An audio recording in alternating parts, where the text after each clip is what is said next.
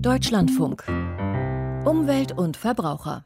Die Krankheit kommt ursprünglich aus Afrika, doch in Europa hat sie sich von Osten her ausgebreitet. Die afrikanische Schweinepest, eine für Wild- und Hausschweine gefährliche Seuche, tritt seit einem Jahr auch in Deutschland auf. Die ersten Funde gab es bei Wildschweinen. Für Menschen ist die Krankheit ungefährlich, doch bei Schweinen verbreitet sie sich rasend schnell, vor allem wenn die Tiere in Massen gehalten werden, wie es heute üblich ist und viele Importländer von Schweinefleisch verhängen Sperren, wenn in einem Land die afrikanische Schweinepest aufgetreten ist.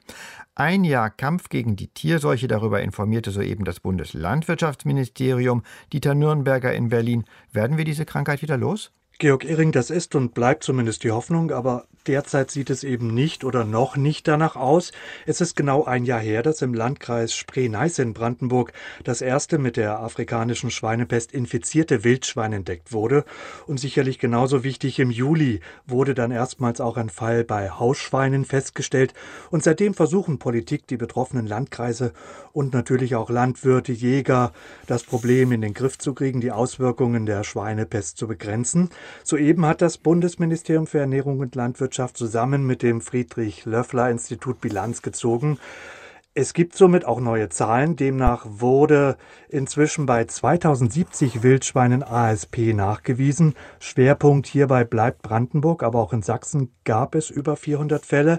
Und im Bereich der Tierhaltung hat es hat es zwei Kleinbetriebe und auch einen Biobauernhof getroffen.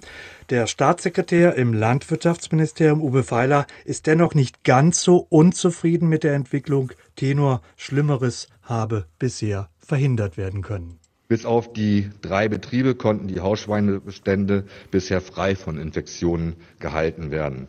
Unsere Bekämpfungsmaßnahmen waren also alles in allem erfolgreich.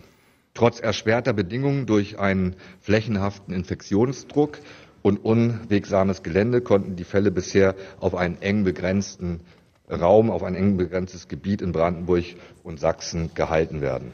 Die afrikanische Schweinepest wurde durch Wildschweine von Polen nach Deutschland eingeschleppt und an der Grenze ist von deutscher Seite ja längst begonnen worden, einen Zaun zu ziehen. 255 Kilometer, so Angaben aus Brandenburg, seien inzwischen fertiggestellt. Hinzu kommen Schutzkorridore. Auch beispielsweise entlang der Autobahn gibt es Absperrmaßnahmen. Wo Betriebe konkret betroffen sind, gibt es Sperrzonen. Gravierend sind die Auswirkungen aber natürlich auf die Schweinehalter. Die Tiere in den betroffenen Beständen mussten getötet werden und die wirtschaftlichen Auswirkungen, die sind drastisch. Vor einem Jahr waren faktisch pauschale Exportverbote nach Asien für Schweinefleisch aus Deutschland die Folge. Was derzeit auf politischer Ebene versucht wird abzumildern, das Ministerium hofft, dass hier künftig kein pauschales Verbot mehr wirken soll, sondern ein regionales, so Staatssekretär Uwe Feiler.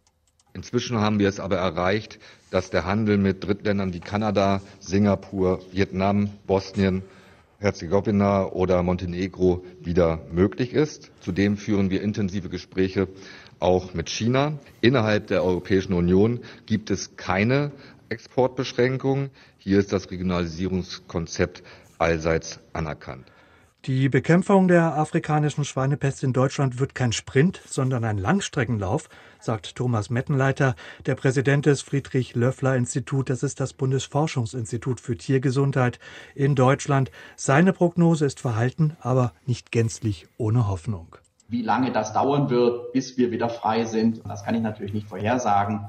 Wir haben ja Beispiele, dass Einträge von afrikanischer Schweinepest in westeuropäische Staaten nun auch getilgt worden sind. Und wir haben das im Beispiel Belgien, wir haben das auch im Beispiel der Tschechischen Republik. Da hat es jeweils ungefähr ein Jahr gedauert, äh, bis es zum Erliegen der Seuche gekommen ist. Für die Tierseuchenbekämpfung sind primär die Bundesländer zuständig, was bedeutet, dass beim Bund auch ein wenig die, bei der finanziellen Unterstützung die Hände gebunden sind.